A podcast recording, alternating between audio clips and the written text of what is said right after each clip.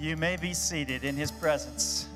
Amen. Well, I love this worship team. I love this day. I know some of you are cold because you forgot to put on that extra layer this morning. And if you need to move your chairs into the sun, we charge a little bit more for chairs in the sun. You guys are paying a little extra over there, but you're not quite, you can move that out if you want.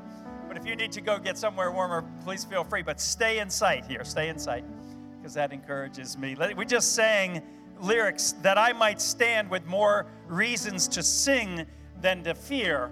Well, this is a special Sunday that gives us an opportunity for all that. There are two reasons, really. There you go, behind the behind the barrier.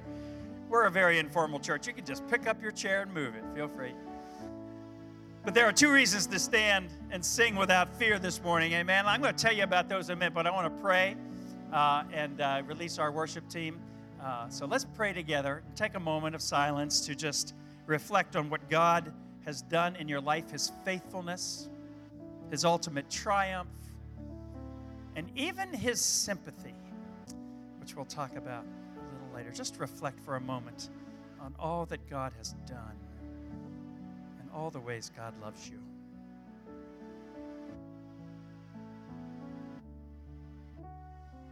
Just as you pray, to open your eyes and look around the city of Baltimore to your right and to your left, and just lift up the city today. All our sisters and brothers around the city who are worshiping today, lifting up this city. A gorgeous city with trouble in its midst. We're going to talk about that today, too. Father, we thank you in the name of your Son for your presence here. You are not a distant God, you are right here with us. Uh, you love us uh, so deeply that you sent your Son to die for us so that we might sit at your table as your children. There is no words to thank you for that, but we thank you. In Jesus' name, somebody say amen. Amen. Thanks, worship team. And uh, we miss Paula today. We miss Corey today, but they're out on a rest, and uh, Corey on sabbatical. And uh, I just love what this worship team is able to do uh, week in and week out as they lift up the message. They're aware of the, you know, they, they're aware of the themes that we're preaching and the, the texts that we're preaching, and they match the music to that. So, in so many ways, what you sang this morning is what we are talking about here uh, today. Well, like I said, we have two reasons to both celebrate uh, and sing without fear today. Two reasons. Father's Day is one reason. Happy Father's Day to all the fathers out here. And I love what Jaman said about, about fathers. Father is, a, is, is more a spirit and a presence than anything else.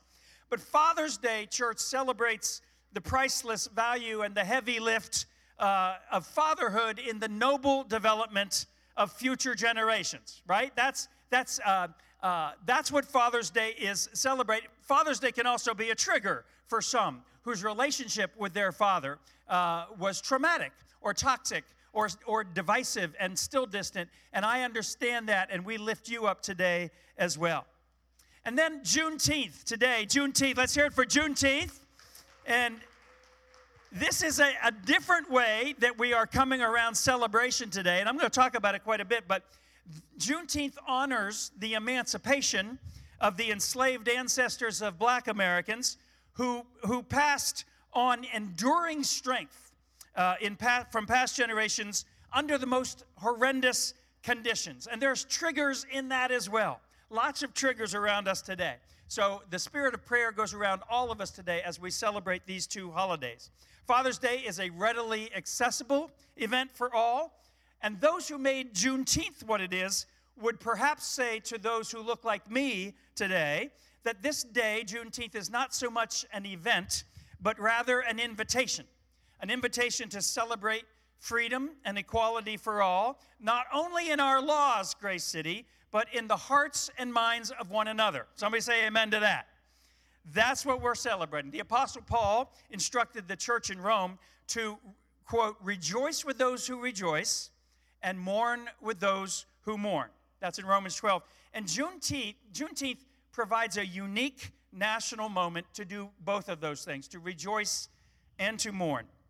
I would say that black people celebrate this holiday on their own terms, and all of us may rejoice with those who rejoice because freedom is a good gift from God that honors the image bearing nature of humanity, the image we get from God.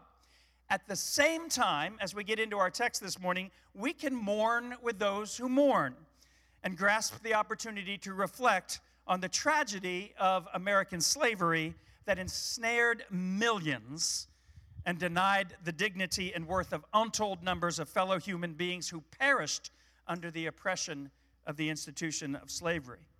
Now, this is a holiday with built in tension and, and profoundly reflected in our text this morning, which is Psalm 22. And I want to encourage all of you to open Psalm 22 in your Bibles, open them at home, open your Bibles here uh, in church, open your phones with your Bible uh, apps. Uh, and have Psalm 22. It's a lengthy psalm. I'm not going to read through it in its entirety, but we will be referring to it over and over again. Here's why this re- reflects our dual holiday today so well. Psalm 22, church, speaks of suffering and hope. It speaks of torture and relief. It speaks of, of suffering from virtually every angle, Yvonne. And, and within the theme of our summer song series, I'm going to work this morning from the title, I Can't Get Next to You. Now, who remembers that song from the Temptations? Anybody remember? Everybody who's my age is going to remember. There's about six hands that just went up that remember this song. But I encourage you to listen to it on one of your streaming apps when you get home today. Can't Get Next to You is a song uh, from 1969 when I was a freshman in high school. I know that dates me. Uh, in 1969, from the Temptations. This song, Jamon, loomed large in my high school years because of its aching lyric. It had phenomenal musicality. The four parts that the Temptations would sing throughout this song are phenomenal. And I would sing along with all four parts in all four voices to anyone who would listen because I'm an extrovert and I just thought I was good. But this song spoke of suffering on a relational level that still speaks to the teen years. But there's something even more important in the title uh, this day that resounds in our biblical text in Psalm 22 that you have in front of you, and it resounds in our human experience. The song features a repeated lament, Marjorie. Do you know this song, Marjorie? You, you, do know this song, that's great. It, it features this repeated lament I can do this, and I can do this. I can fly like a bird in the sky. I can buy anything that money can buy. I can do everything, but I can't get next to you. And at the end, it repeats that I can't get it. I can't get it. I can't get it. And this, this theme echoes uh, uh, for some the trigger of fatherhood today, the father journey for some, and it echoes loudly uh, behind the scenes of today's Juneteenth celebration. I can't get it, can't get next to you. It's a lament that's still worthy. Church, as much as Juneteenth represents freedom, it also represents how emancipation was tragically delayed for the enslaved people in the deepest reaches of our country. And I cannot overstate how important it is that we, as the people of God, learn our history if we are to be effective agents of peace going forward we need to learn what it is that has gone on before we arrived on this planet.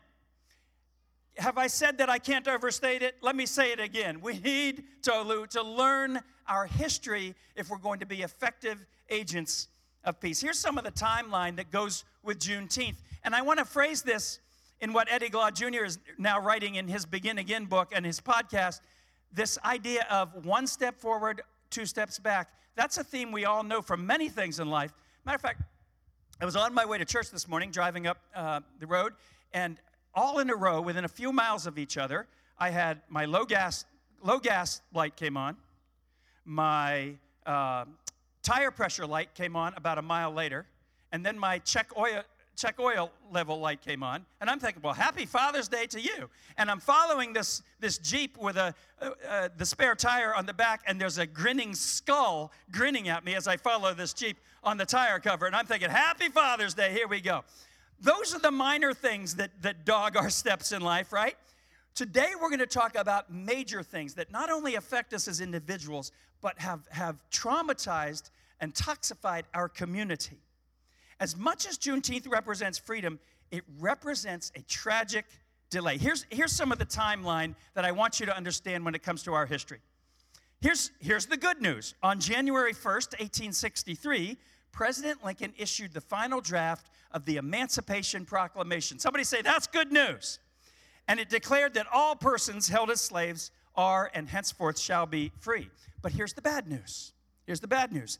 That decree um, was ignored by the Confederacy, of course, and did you know this? It exempted Union loyal border states of Delaware, Missouri, Kentucky, and our own Maryland. It exempted them, allowed them to hold their slaves because these states held Confederate sympathies and they could have seceded. So they were exempted from the Emancipation Proclamation right here in Maryland. Bad news. Somebody say bad news.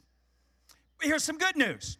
A year later, in 1864, the Senate attempted to close the loophole by passing the 13th Amendment, prohibiting slavery in all the states. Somebody say that's good news. Here's the bad news the amendment wouldn't be ratified until eight months after the war ended, so it took nearly two full, two more full years for emancipation to, to materialize legally. Here's some good news. Two and a half years after President Lincoln signed the Emancipation Proclamation, on Juneteenth, June 19th, 1865, enslaved people in Texas, 250,000 enslaved people who had been denied the news of emancipation for two years, that final stronghold of slavery, these 250,000 people finally learned that they were free. Somebody say, That's good news. That's the celebration of Juneteenth. Here's some bad news one step forward, two steps back. Freedom wasn't automatic for these 250,000 people. On plantations, masters could decide when and where and how to announce the news, and they delayed it, and they delayed it, and they delayed it, at least until after the harvest, so they could keep their slaves in the fields. Somebody say that's bad news. Listen, this one step forward, two steps, two steps back is, is part of our legacy, part of our history that we need to know. Emancipation came way too slowly for enslaved people. And today, still, we remain as a culture grafted into the legacy of slavery, which displays a phenomenally powerful resistance to a slow roll, I would say, to the full embrace of people of color.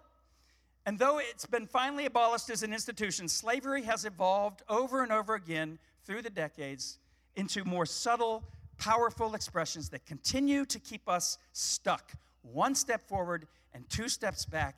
And this is where the church is called to, to, to wake up our country and our world. So when the, when the songwriter says, I can't get it, I can't get it, this is a lament that has followed the, the community of people of color around, the, the legacy of enslaved Americans around for centuries. I can't seem to get it. Now, listen, Grace City, we see in Psalm 22 that you have in, in front of you that the Bible, you're going to see this in this psalm. It's a difficult psalm. You're going to see that the Bible is essentially a practical and devastatingly honest book. The Old Testament is honest be, to, to, to, to, to err almost. It is indeed, the Bible is indeed a unique revelation of God's mind and will, but it does not claim to solve all mysteries. Did you know that? There are many references in the Bible to suffering and to evil. It is full of evil people who prosper, it is full of good people who suffer. But the Bible's purpose in navigating these themes is not to, to clarify the, the substance of evil or, or the meaning of suffering. It is to call us to overcome evil, to call us to endure suffering, and to call us to come alongside those who are suffering. And perhaps that's the most important one, is to come alongside those who are suffering. Psalm 22 describes the terrible suffering as it begins of an innocent victim. And these images will conjure up for you as you read this today, it will conjure up the sufferings of enslaved people throughout history. For instance, here we see first his physical sufferings. Look at verse 14 and 15 in your, in your, in your text. Verses 14 and 15. There it is. And thanks, Bob Boyer, for getting this up on this screen. That's cool. First time here outside. That's cool. Verse 14, he's, the psalmist says he feels as if he's been turned into liquid. I'm poured out like water. His bones are out of joint. His heart has turned to wax. It's melted within him. He's dehydrated. He, he says he's already in the dust of death. Later on in this psalm, he speaks of torture where some have pierced his hands and pierced his feet. And, church, while his physical suffering is, is horrific, his mental suffering is worse. Look back to verses 6 and 7. He is despised for his circumstances. He is mocked for his faith. Verse 8 He trusts in the Lord. They say, Let the Lord rescue him. Let him deliver him, since they, he delights in him. He's being mocked. And then, worse even, Jamon, than his mental suffering and his physical suffering is his spiritual anguish. Look back to the very first two verses. My God, my God, why have you forsaken me? Why, have, why are you so far from my cries? My God, my God, I cry out by day, but you do not answer, by night, but I find no rest. Do you feel the anguish inside? So we see that the pain physically and the ridicule mentally was bad enough. But how can he bear this ordeal of being separate from God? I can't get next to you. He's saying, What is going on? And the psalm, it gives no neat answer. I love seeing people all over in the sun and the shade. It's so cool. There's no neat answer here, but stay with it. It does bring to the people of God, this psalm brings to the people of God a threefold assurance to which I invite your attention this morning. And first, we see in this psalm an assurance of the faithfulness of God, an assurance of the faithfulness of God. And I will say this in the, in the songbook of black spirituals from, from the era of slavery, these would be known as freedom songs that celebrate the faithfulness of God. And we're going to talk some about, about these songs today. But these are the freedom songs that celebrate faithfulness. So stay with me on this. Grace City, we need this assurance desperately if we are to thrive on this side of heaven the assurance of God's faithfulness. So you see, in the very midst of his sufferings in the psalm, although he feels as if he's been forsaken, his faith asserts itself against his feelings. Let me say that again. His faith asserts itself against his feelings. The feelings are real, but the faith is powerful. And his faith lays hold of the faithfulness of God. At first sight, when you read this, and we just read it, the opening verses of this psalm appear to be a cry of unrelieved despair, don't they? My God, why have you forsaken me? It's just awful. But as we listen more carefully to the psalmist, it's quite evident that he simply cannot believe the quote witness of his own feelings, close quote. Whoa. Okay, we'll just leave that. We'll leave that there. It'll be fine. just leave it there, Bob. It's all right. it's just all right. I love meeting outdoors, but it has its, it has its issues.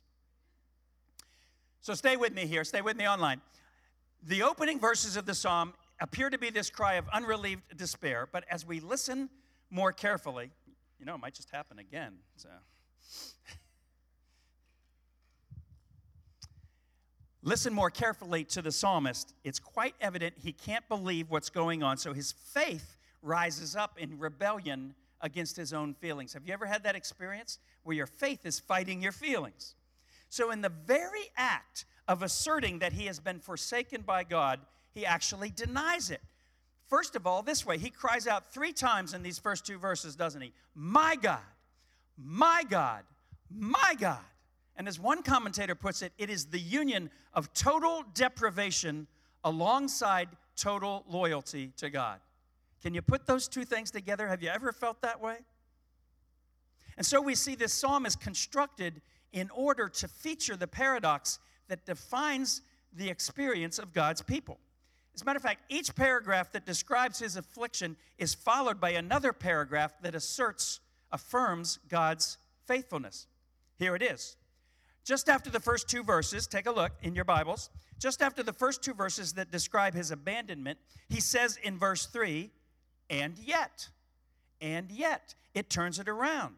And yet, you are holy, he says. You are the only true God, enthroned on the praises of Israel, active in the redemption of Israel. Our fathers, the psalmist says, trusted in you, and you delivered them. And this is not at all unlike enslaved people in America that held this paradox really close as well. From captivity, their songs of freedom feature the faithfulness of God. You might remember a song called Wade in the Water. I remember singing this as a teenager in, in gospel meetings, uh, Wade in the Water. And it, it has verses, Jamon, like, who, who, who's that dressed in white? Must be the children of the Israelites. Who's that dressed in red? Must be the people that Moses led. They're remembering the faithfulness of God. And then they're saying in the chorus, Wade in the water. God's going to trouble the water. And why would slaves sing about wading in the water? It's because that's how they escape. They go into the water to avoid the bloodhounds. God's troubling the water, but they're remembering the faithfulness of God. And so does this psalmist, and so ought we when we're in trouble. Wade in the water. God's going to trouble the water. And then look as the cycle comes around again in verses 6 and 8. He returns to his sufferings. He says, But, and this is personal now, but I am a worm. I'm scorned by everyone. I'm despised by people, mocked and ridiculed. But watch verse 9. And yet, and yet, you see, and you brought me out of the womb. It's to you that I owe my life. All my life, you have been my God. Don't miss that phrase, Grace City, again. My God. In the midst of trouble, you are my God. And then for the third time, the cycle repeats again. Um, verse 12, he speaks of his enemies. Verse 14, of his grotesque symptoms. But then, verse 19, he says, And yet, but, but, but you, Lord, you're not far from me. You are my strength. All this is happening. I can do all all this is happening, but you are my God. In the midst of terrible suffering, church, this is the God of whom he can say, He is my God.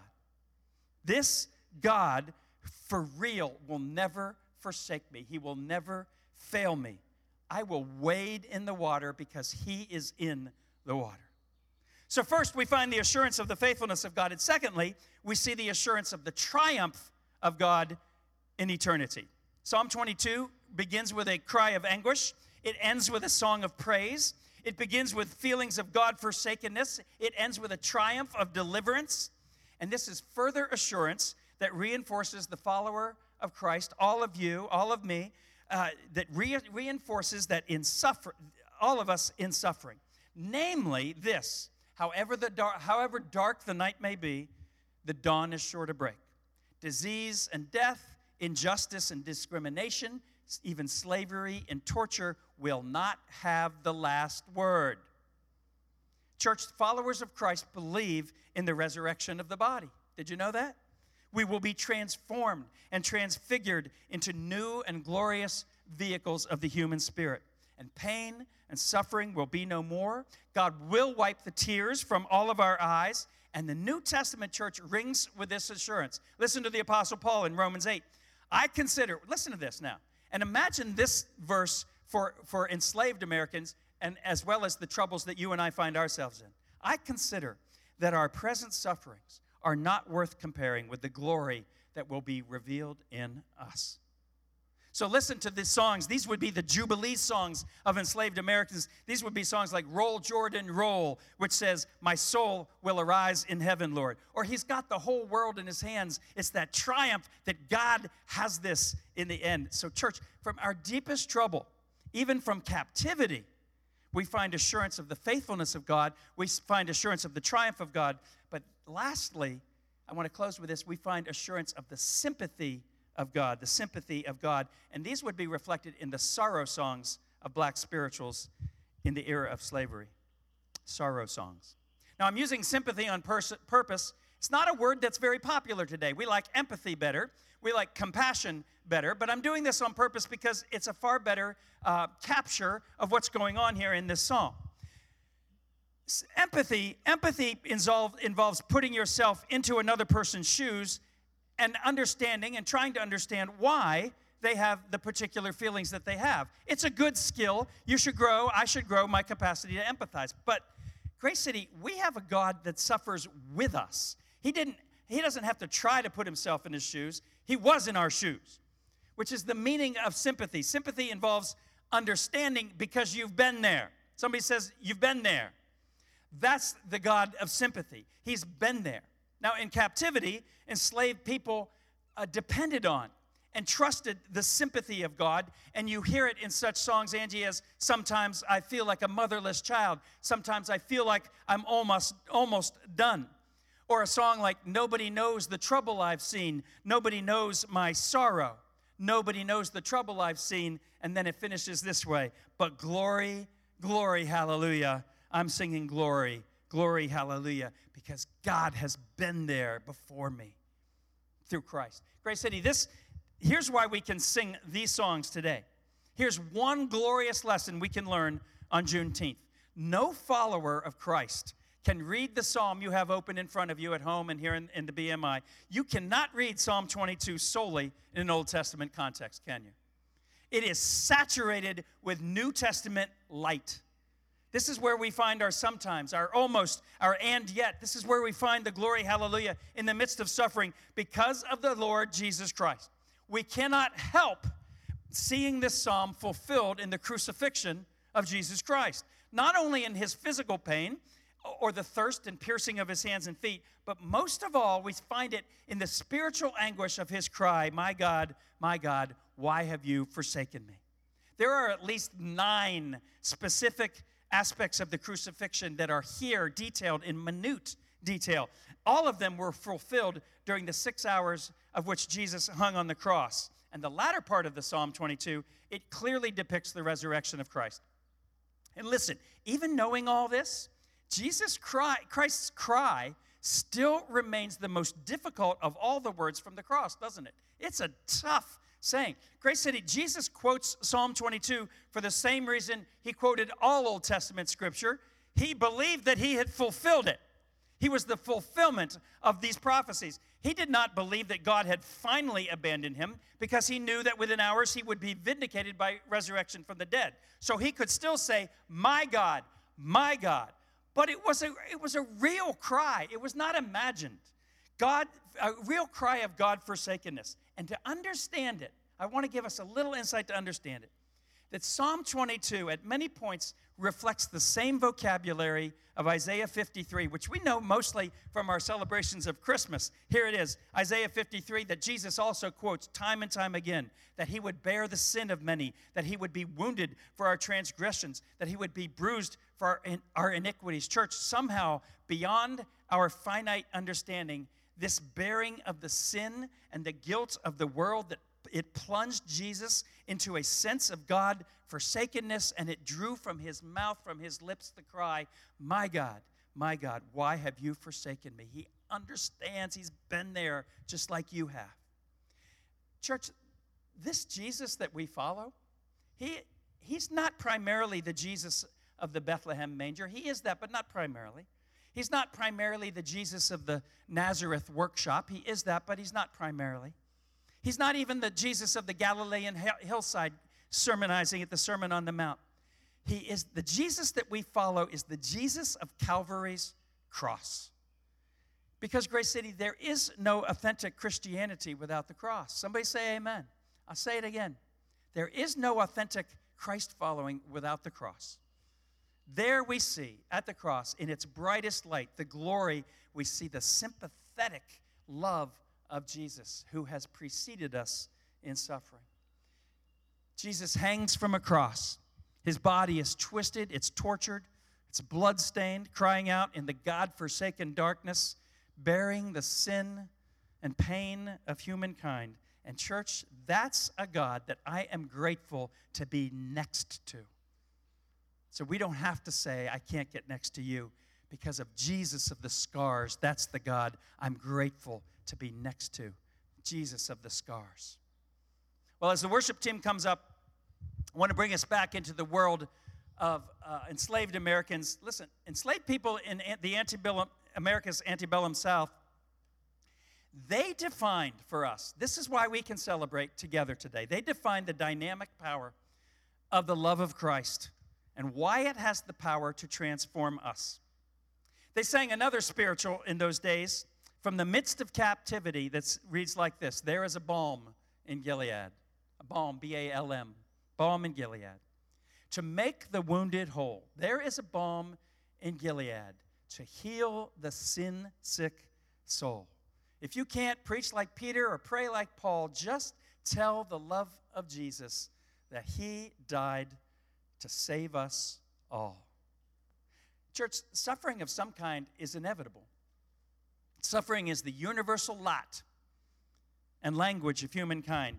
But what differentiates us in church this morning is simply our response to the fact that life is full of trouble. It's our response to suffering. You can try to escape it, you can lapse into bitterness, you can lapse into hatred and revenge, you can even seek to develop a stoical attitude. But the true mastery of suffering, Jaman, lies with those who, even in the midst of their suffering, can say, My God, my God. My God is a God who cares. That response gives voice to our message. Grace City, the voice of the ecclesia, the church, the called, that's what the word means. Ecclesia is the called, the called out. The voice of the church is powerful. Your voice is powerful. We are God's change agents as we stand next to Him, next to Him with assurance because of the love of Christ. So, to my brothers and sisters who look like me here on Juneteenth, I issue that inescapable invitation of Juneteenth to join the fight against racism and division and extremism that would divide us. Join the fight. The church can provide the substance for what Jesus taught us to pray. Are you ready? On earth as it is. Say it again. On earth as it is. That's our job, is to bring about on earth with every breath what we will find in heaven. Michael Curry preached it this way, and I'll close with this. He says, just stop and think and imagine a world where Christ's love is the way. Can you imagine that? Just close your eyes with me a minute. Imagine that. Imagine our homes and families when, when this way of love is the way. Imagine our neighborhoods and communities when love is the way, Christ's love is the way. Imagine our governments and our nations when Christ's love is the way. When love is the way, we treat each other like we are actually family. We are sisters and brothers, children of God at the table of God on earth as it is in heaven. Brothers and sisters, that's a new heaven. That's a new earth. That's a new world. And that is the new human family we are called to create here on earth by God's grace. We're going to stand and sing Good, Good Father. Let me pray for us as we do, but let's stand up. And we're going to sing Good, Good Father. And that's in honor of Father's Day and it's honor, in honor of Juneteenth as you sing these lyrics. Give thanks to that good, good Father. We can get next to Him. There's all kinds of things we can do, but we can get next to Him in the end. Let's pray. Father, thank you so much for your text. Thank you for the, the difficulty and the paradox of this of this uh, word from Psalm 22 the suffering and the hope, the torture and the faithfulness. Father, we thank you for your faithfulness. We thank you for your triumph in, uh, in eternity. And we thank you most of all for your Son and his sympathetic love, that he has been where we are.